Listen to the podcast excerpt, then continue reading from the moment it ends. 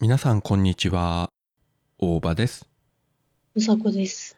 北北カフェ第191回です。はい。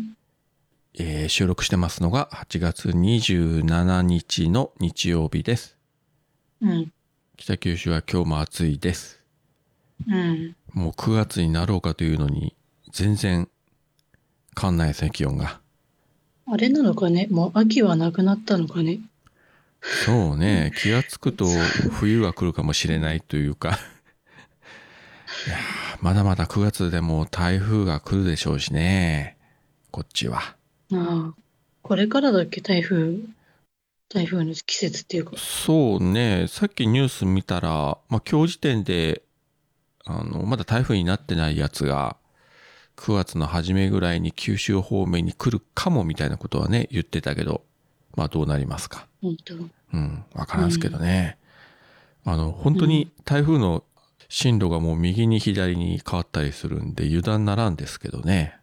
昔はもうちょっとわかりやすかったような気がするけど、なんかね、180度とかさ、変わったりとか、ぐるっとなんか一回転じゃないけど さ、どうなっとるねんみたいな感じ。昔こんなひどい動き方してなかったような気がするけど、そうね。うんなかなかね、困ったもんですけれども、はい。はい。まあそういうことで、暑いさなか、もうぼーっとしながら今喋っておりますけれども。うん。私さっきもうさ、今眠くてしょうがないんだよね。実は自分も今日外出してて、収録する1時間ぐらい前に帰ってきて、でもきついのと眠いので、ちょっと今寝てたんですね、30分ぐらい。本当。うん。いや、寝過ごさないように一応目覚ましはね、つけてたんですけど、う。うんん。まあちょっとでも寝るとね、だいぶあの、気分がいいんで、私30分前ぐらいにさ、3時半ぐらいに、もうダメだ、限界だって、ちょっとだけ寝ようと思ったけど、うんね今寝たら終わってんなと思って、うん、我慢して絶対終わってるよな またあの自分はこう待ちぼうけを食らって仕方ないでツイキャスを始めて「うさこ大きいんですかね?」とかをねあのみんなに愚痴ってるという過去そういうことが何回かありましたけれどもね、うんいやいいんですよまあそれでね、ううんさこが寝過ごしてもそれはそれでネタとなりますんで全然 OK なんですけれどもということでなんか最近面白い話とかありましたか、うんあのね、はい、あのつい23日前に私さあの、うん、ちょっとバスで通勤してるんだけどはいでバスに乗りながらさ、まあ、ちょっとポッドキャスト聞きながら、まあ、通ってんのねはいでそれを聞きながらなんかねあこれネタにしてちょっと話したいと思ったのうんで、まあ、あまりにも喋りたくて早く週末にならないかと思ったぐらいちょっと喋りたいことがあったんだけど、うんもうね何だったか忘れたんだよねまあ多分途中からそういうふうにオチが来るなって今構えてましたけれどもおそらくはそういうことかなと。全くもうね全然思い出せなくってさもうねあのでいや、はいそういう時に限ってあこれはダメだからメモしとこうと思って、ね、iPhone をポケットから出してさうん打とうと思ったらさ、そういう時に限って会社の人に会ってさ「おはようございます」って声かけられてさうん「あおはようございます」メモ取る間もなくさ喋りながら会社行ってさ全く覚えてないよねだからもう話しかけんじゃねえよと思いってやさいやいやいやそれは話しかけるでしょうよそれはバスの中で同僚に会えば一般的な社会人であればいやー、普段さ、めったに会わないのにさ、そういう時に限って会うんだよね。 くっそと思って。向こうはあの良かれと思って挨拶したのにまさかこんなところでバリ雑言浴びせられようとは思ってないでしょうね。おかげでネタ一つ吹っ飛んじゃ、吹っ飛んだんじゃねえかと思ってさ。まあそれぐらいであの忘れてしまうぐらいだからもしかしたら大したことないのかもしれない。いや、大したことないんだよ、きっと。うんうん。きっとね。まあ、いつかね、また何かの表紙にふと思い出したら、うんまあ、それを喋っていただければと思いますけれども。じゃいや、もうさあ、、はい。あの、おなんか喋りたいことがあったらもうその場で大場さんに LINE するわ。うん、それでもいいですけ何ど々の件。についてって。あ、今同僚に話しかけられたとかね。まあ、そういうラインでもしていただければ。はい。で、相変わらず、あれですか。パンの耳は切らさずに買ってますか。ああ、もう切らさずに、おかげさまで。ほん本当にブレんね 君もういい加減そろそろ飽きたかなと思ったんですがじゃあ相変わらずうん炊飯器はあまり使わずに、甘いっていうか使ってないねもうなんか使わなすぎてほこりかぶっちゃってさどうしようあからまもうあの箱にしまっとこうかと思うぐらい困ったもんですなまあ各有自分の方も特段変わりはないんですけれどもうん今日お昼は久しぶりに夫婦であのカレーの鬼へ行ってまいりましたよいいねもうなんかあくび出てきちゃった ごめんごめんいいよねこういうところ普通の番組だったらねこういうところは編集でカットしますけ どうちはカットしませんのでこのまま使えますけどねもうつつつまんないわけじゃないんだよもうねうん眠くてしょうがないんだよね困ったちゃんですな久しぶりにあの鬼に行ってカレー食べてで今日は日曜日だったんであの美人の奥様にもお会いできてですようん、うん、いろんな雑談をする中で、はい、あの、うん鬼の奥様は、あの、御朱印帳を集めるのが趣味だということが今日分かりました。へえ、うだからなんだということはないんですけれども、じゃあ今度一緒にご主人家回りしましょうかみたいな結構なんか多いよね。いや、つい先日もね、あの、うちの妻の学生時代の同級生が遊びに来て、えーうん結構離れたところに住んでる人なんですが、やっぱりそちらもなんか御朱印帳を集めるのが趣味というか、で、うん結構福岡県内もあちらこちらのあの神社はもう回ってるとかいう話をね、してたらしいんだけど、なんかうん結構多いっすね、そういう人が。あのまあ年齢関係なくさ若い女の子とかもご主人帳集めしてる子いるじゃんうん、いるね。あれはなんだろうねうんあの私いまいち神社は別に好きなんだけど、うん。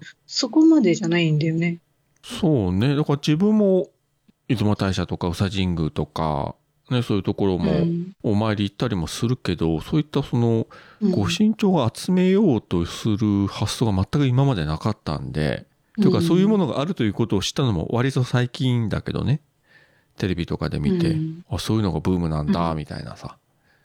うんうんせいぜいさ、あの、おみくじ引くとか、ね、お守りを買って帰るとか、それぐらいしかなかったんで、うん。まあ、お守りでもね、そんな行くたんびに買うものでもないし、うんお正月の三社参りの時に買うとかさ、まあそういうのはあるけれども。そうだねう。うんんだからいろんな、まあ趣味、まあそういうのを趣味と言っていいのかどうかもわかんないけれども、まあまあいろんな趣味の人がいるなというふうにはね、思いましたけど、うんいや、そういうことをね、今日カレーを食べながら、まああまりお客さんがいない時間帯だったんで、ちょっとね、雑談をしてましたけれども、うんちゃんと隣にうちの妻がいましたから、別にその美人の奥さんを口説いてるとか、そういうことじゃありませんので、一応、誤解なきいようや口説いたらだってあの怖いねえ怖い旦那さんに睨まれるよそう。見た目怖いグラサンをかけた。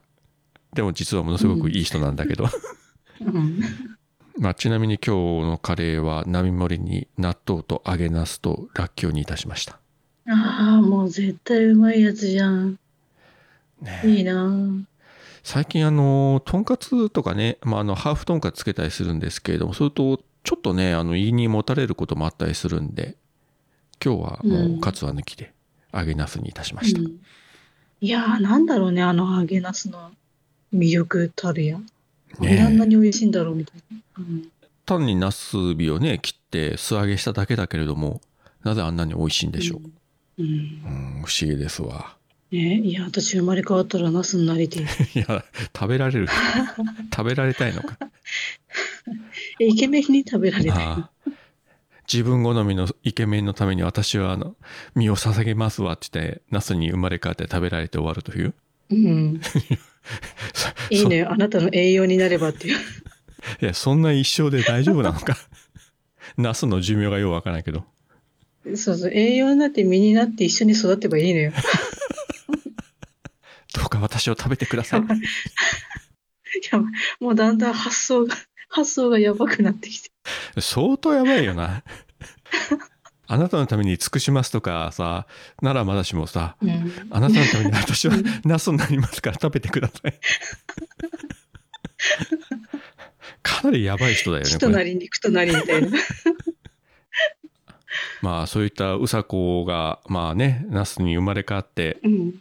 食べてもいいよという方がいらっしゃいましたら、ぜひご一報いただければ。 ああ、大丈夫。私好みのイケメンこんな番組聞かない から。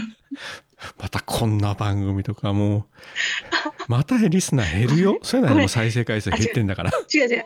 あ、違うね。あの、聞いてる人がイケメンじゃないって言ってんじゃなくて、違うんだよ。あのは違うんだよ。みなね、あの、まだ顔が見たことないからね。わかんないでしょ。 あもう君は何も言うな。 言えば言うほどなんかもうフォローができなくなる。はい。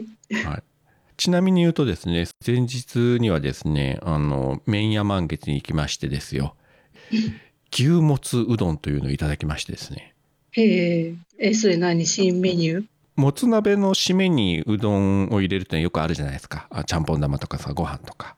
えー、いや、私、もつ食べたことないんだよね。まあまあ鍋の締めに入れるのはね、よくあるんだけど、で、うん最初からそのもつ鍋風の出汁に、まあ牛もつと、あの、ニラとかね、乗せて、中にうどんが入ってると。うーん。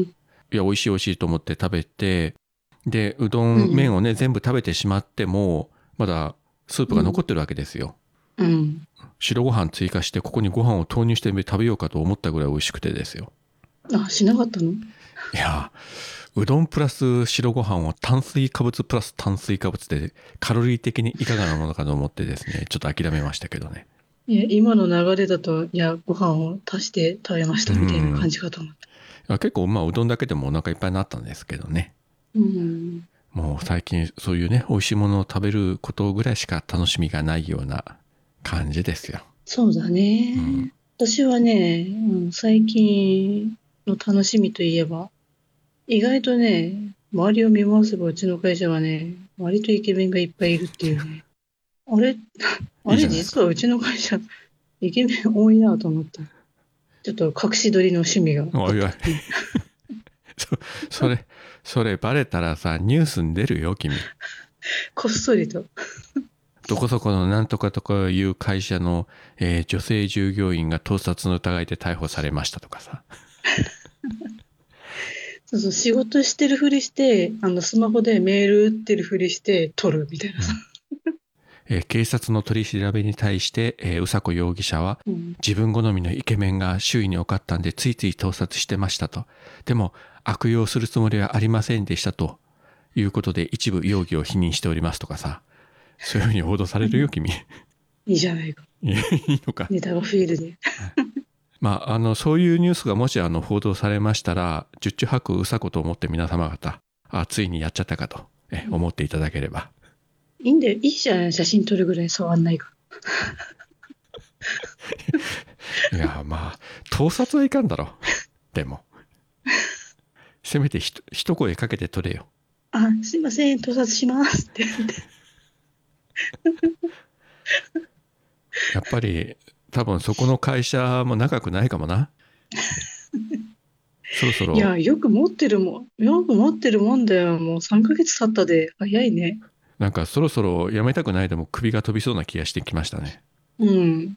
まあくれなんぐれかもねね、ううんん、ちょっと飽きてきちゃった。飽きてきちゃった。ちゃんと気合い入れて働こうよ。ええうん。なんかちょっとね、あの、北海道帰りたくってさ。 まあまあいいけどね帰っても。もう止めませんけどさ。まあせめて引っ越し代ぐらいは貯めろよ。そう、暑いなと思って。いや、って言ってもさ、今年の北海道もさ、めちゃくちゃ暑かったんだそよ。うそうこの前ニュース見たけどなんかすごいみたいね北海道。ねえ、今年どうしたのっていうぐらい暑くて、気温見てたけうど。んなんか全域ものすごい気温が高くなってて。ねえ。ね、冷房が家にない人がやばいみたいな話を見ましたがうんいや冷房ない中でさ、35度とか36度とかさ、死にま大す丈よ夫みたいな。絶対やばいですよそれ、うんまあどこでもねフェーン現象とかでさすごい気温が上がったりとかさありますんでね、もう油断ならんですね、うん北でも暑いし南はもっと暑いし、じゃあ真ん中で与えてもやっぱり暑いしみたいなねうん。感じになってますんで、うん、どこ行ってもダメだよ。うん、もう本当に日本はもう亜熱帯になったというふうに思うしかないですよもう温帯じゃないですここは、うん。でもやっぱり冬になると北海道は寒いとねそうだね。まあ、そのあたりうんのあの気温差がひどいんですけどね。うん。まあ、くれぐれもね、あの体調管理には皆様方気をつけましょう。はい。気をつけましょう。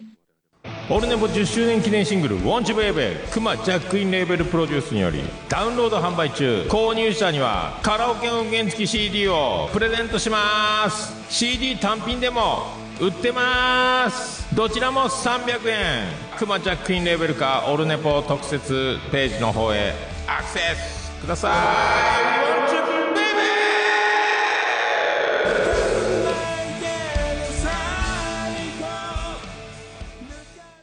で、えーそういったわけで今週もハッシュタグの感想いただきましたので、ここでご紹介させていただきたいんですけれども、はい。はい、もうもはやあの、レギュラーと言っても過言ではないアポロさんからですね、うん。令和5年8月22日拝聴した Apple Podcast 番組ハッシュタグリスト丸3で、きたきたカフェ入れていただきました。ありがとうございます。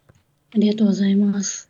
そしてもうお一人、もうこちらもレギュラーと言っても過言ではないナオさんからですね。うん。宇宙層安いのでは数十万円でできますよ。確か1立方センチメートルの小さな箱に骨を入れるという感じだったけど、くだばな聞いちゃいましたかわら。ドラえもんでも言えないのにバスの中でもらえました。練習して東京特許許可局。はい。といただきました。ありがとうございます。ありがとうございます。あの前回の中でね遺骨を宇宙に運ぶという宇宙層の話をちらっと言いましたけれどもうん。でこの後調べたら確かにまあいろいろあのコースというかやり方によって値段もいろいろあるみたいですけどもへえ。安いのでは本当にあの1立方センチメートルぐらいだからまあ遺骨の一部ですよね、うん。をもうポンと打ち上げるだけだったらもう何十万ぐらいでできると。うん。でどれぐらいまあ上げる分量にもよってもねやっぱり変わってくるみたいでかなり、うんもう100万以上とかね、うん、いろいろあるみたいですし、ああでもねそういうことをやっぱする人がいるから商売になるんだろうし、そうだねね。え遺骨の一部だけを宇宙にっていうのはどうですかね、まあ、どうせならもうね全部の方がいいような気もするけれどもまあ本人の意思でしょうけどね。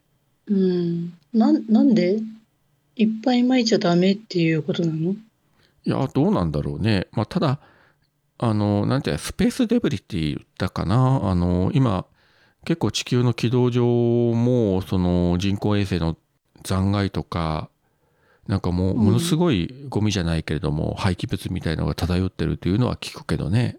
だからどんどんどんどうんん、いくら広い宇宙だかといって、そのまあ地球の割と近くに、何でもかんでも打ち上げてもいいというもんじゃないというのは聞きますけどね。いや、私の頭の中のこの想像ではさ、はい。あの、骨をさ、こう、砕いて粉状にしてさ、パーッとパウダーみたいに巻くイメージだったんだけど、うんうんうん。そういうわけじゃないの。ほ骨ごと、あの物体のまま巻くっていうことじゃないかねだって宇宙空間まで打ち上げて例えばそこでさ爆発させて試算させるとかいうのはやれればいいんでしょうけどねうん。その別に人間がさ、一緒に宇宙に行ってからそこであのね人力で宇宙空間にばらまくという作業をやるわけでもないだろうし、ああ、無人でね、自動的にこう、ね。そうそうそうそううん海にね散骨するっていうのはまあこれは昔からある話だしまあ日本でもねやってる人がいるというふうには聞きますけど、うん。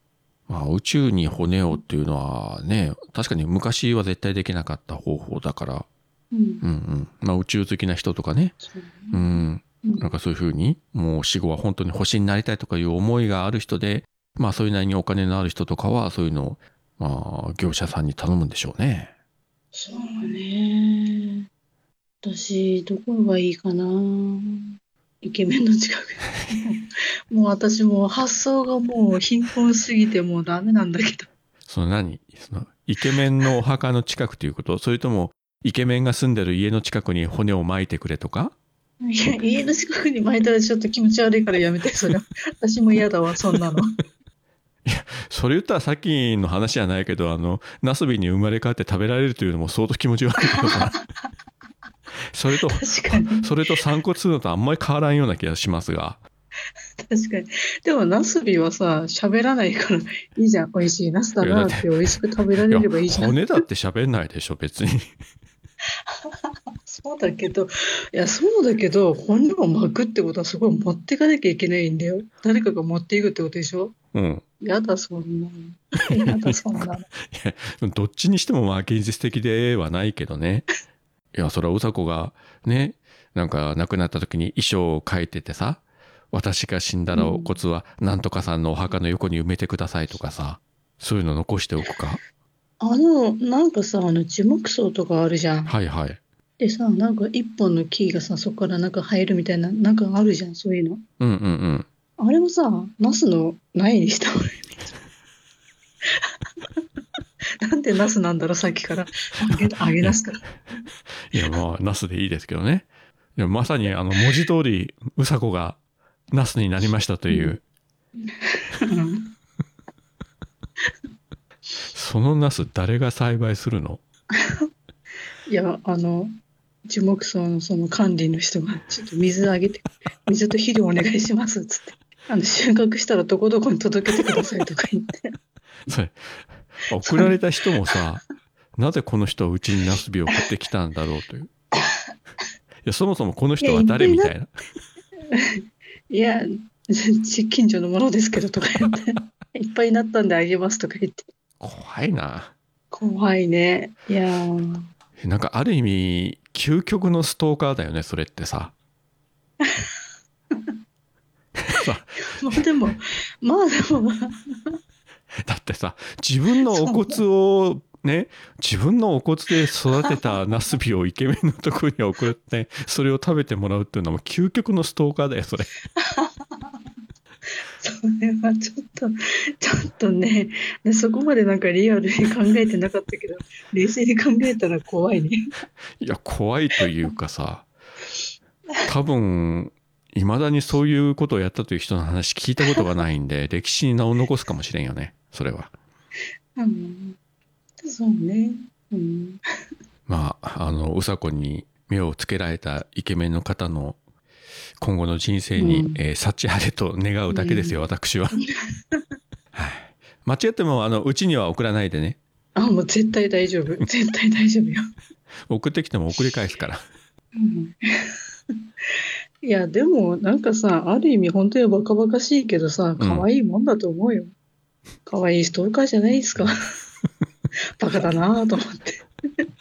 まあそれ本人はそう思うけどもらった方は怖いよ ね。まあ世の中にはねこういった女性もおるということで、ねイケメンの男性の方々はね、くれぐれうもん。ねご油断なきように、ある日突然ねナスビが送られてきたらうん。これはもしかしたらというふうに疑って、まあでも彼女の気持ちをね無駄にしちゃいけないと思ったら、ぜひそれをね揚げナスにして食べていただきたいと。うん。そうだ ね。いや、わかんないじゃん。だって、ね、それこそ私、長生きしてさ、100まで生きたとしたらさ、うんあと50年後の話だからね。まあ、まあいいよ。あと50年後はさすがに自分はもういないと思いますんで、お好きにしてください。すごい話に今日は言ったな。はい。あまりのことになんか頭が真っ白になって次の言葉が出てこなくなりましたけれども。うんいや、頭働いてない状態で喋るとこういうことになるんだよ。そうね眠くてしょうがない時はさ。うんうんいや、もう確かにね、自分も頭全く今日回ってないんで、まああの、舌先だけで喋ってるというか、 あ、口先だけか、もう何言ってるかよくわかりませんので。うんええもうこんなことはもうあらな。うん。まあ、つうか、別にね、毎回この番組、そんなにあの、一生懸命考えて喋ってる感じでもないですからね。うん、そもそもね、原稿もなければ打ち合わせすることもなく、とりあえず、あの、つないで収録して終わるというね、そんな番組なんで。うんうん。だからね、あの、もしかしたら、これから、ポッドキャストを始めてみようと思う方がね、でも何やっやったらいいか分からないとかね、何をどう喋っていいか分からないとかいう人もいるかもしれませんけれども、まあ、とりあえず何も考えないでも、あの、録音スイッチをして適当に喋ってれば番組になりますんで、気楽にポッドキャストを始めていただければと思いますよ。うんうん。だって、こんな感じでだってね、成り立つんだから大丈夫よ。すごいですよね。こんな感じでね、うんもう本当にそろそろ200回ですよ。うん。すごいね。すごいね。よく飽きずにやってますね、うん我々。あ、飽きずにっていうか、まあ別に飽きた飽きないの話じゃなくて、なんか、あ、週末だな、みたいな、あ、収録か、みたいな。そうそうそう。もう完全に習慣とかしてるからね。そう週だね末とりあえず喋ろうかみたいな感じでね。うん取り立てて特別なことをしているとかいう感覚もね、もはやないし。うん。かといって、なんかものすごく喋るのが楽しいとかいうことも特段ないし。な いね。お互いあの、あ、今日も相方と喋れて嬉しいとか、そういう気持ちはあんまりないよね、もはや。 ないね。その意味ではもう、もはや家族と化してるような気もしますね。そうだね。家族の会話が特段嬉しいとかね、思わないのと同じような感じですよね、もう。んそう、なんか定期的に連絡を取り合う家族みたいな。 そう そう下手したら、あの、実の家族よりも喋ってるところはありますけどね。確かに。ねあう、んそれで思い出したわ。まあ、近況報告ということで、えー最近ですね、東京に住んでる下の娘が、流行り病にかかりまして、あれ、ままあ、熱はなくて、まあ、喉の痛みがひどいということで、で、この前、うどうって LINE したら、12時間経って一言、喉が死んでるとあ、うん。帰ってきたんで、あ、まあ、とりあえず生きてるなということで。で、まあ、その後、妻の方には良くなったという LINE があったらしいですけどね。うんと、うん。まあ、多いですね、今。あのね、先週ね、うちの子供からさ、LINE が来てさ、はい。やばい、めっちゃ熱出てんだけど、つって。うん。え、大丈夫つってうん。頭も痛くて喉痛いんだよね、つって。うん。で、熱測ったら9度4分ぐらいあってさ、相当やばいやん、それ。うん。いや、もう本当にひどいんだったら、もう救急車呼んでいいから、病院行きなって言って、うん。で、病院行かしたらコロナだったっつって、ああ。流行り病にかかってましたよ、うちも。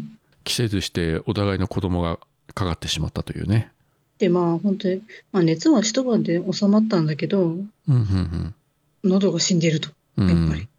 みたいねうん。あの、もうひどくなると、水も飲めないというね、痛くて。そうそうそう、飲み込むのが痛いっつってた。それはきついよね、やっぱりさ、水分でもね、まあうん食べ物もそうだけど、喉が通らなくなるっていうのが。あまりね、もう今報道されることが以前に比べるとね、あの少ないので、コロナがもう収まったような感じに見えてしまうしね、マスク外してる人も多いけれども、うん。ただ、いわゆる5類になっただけで病気自体が消えたわけでも何でもなく、かかると症状がね、うん。前より軽くなるということも全然なく、むしろ悪い場合も多いんで、うん。とはいえね、この真夏の暑いのに、外歩くのにマスクしてるっていうのも、これは逆の意味で危ないし。そうなんだよね。見るんですよ。うちの近所でも高齢者の人が、外を歩いてて、周りに人がいないのにマスクしてるとかいう姿をね。うん、いやうんい。やいや、それはやめようよと。外歩くときは、うんまずこの暑いときに。ね人の多い店の中とかだったら、まあわかるけどさ、まあそれでも冷房が効いてるからうんマスクしても大丈夫だけど、外はやめましょううとん。本当に逆に熱中症になるよという感じでね。え。うん。そこはね、自分も一応気をつけて外出するときはマスクは持ち歩くようにはしてますけどね。うん。んやっぱり人の多いお店に行くときとかは念のためにしますけど、うん。うん、外に出たらすぐね、うん外すけどね、暑いし、もうあうん口の周り汗だらけになるから絶対ね、外歩くときは無理だし、まあ、汗も暑いのもそうだけど、マスクしてたらもう本当に息苦しくってさ、そうね、無理。無理無理。熱射病も怖いしね、コロナも怖いし、どっちもどっちだけど、もうそこはもうケースバイケースでね、切り替えて判断して、もうやっていくしかないと思いますので。うん。終わりが見えない病気ですけれどもうん。くれぐれもね用心するに越したことはないしコロナ以外の病気もね普通に風邪ひくとか他のインフルエンザとかもありますので、まあ、消毒とかはねうん。手洗いとかうがいは関係なくずっとね継続した方がいいと思いますのではい。まあ今週はだいたいこんな感じですかねはい。じゃあ、えー今週もここまでお聞きいただきありがとうございましたありがとうございました。それでは皆さんさようならさよなら。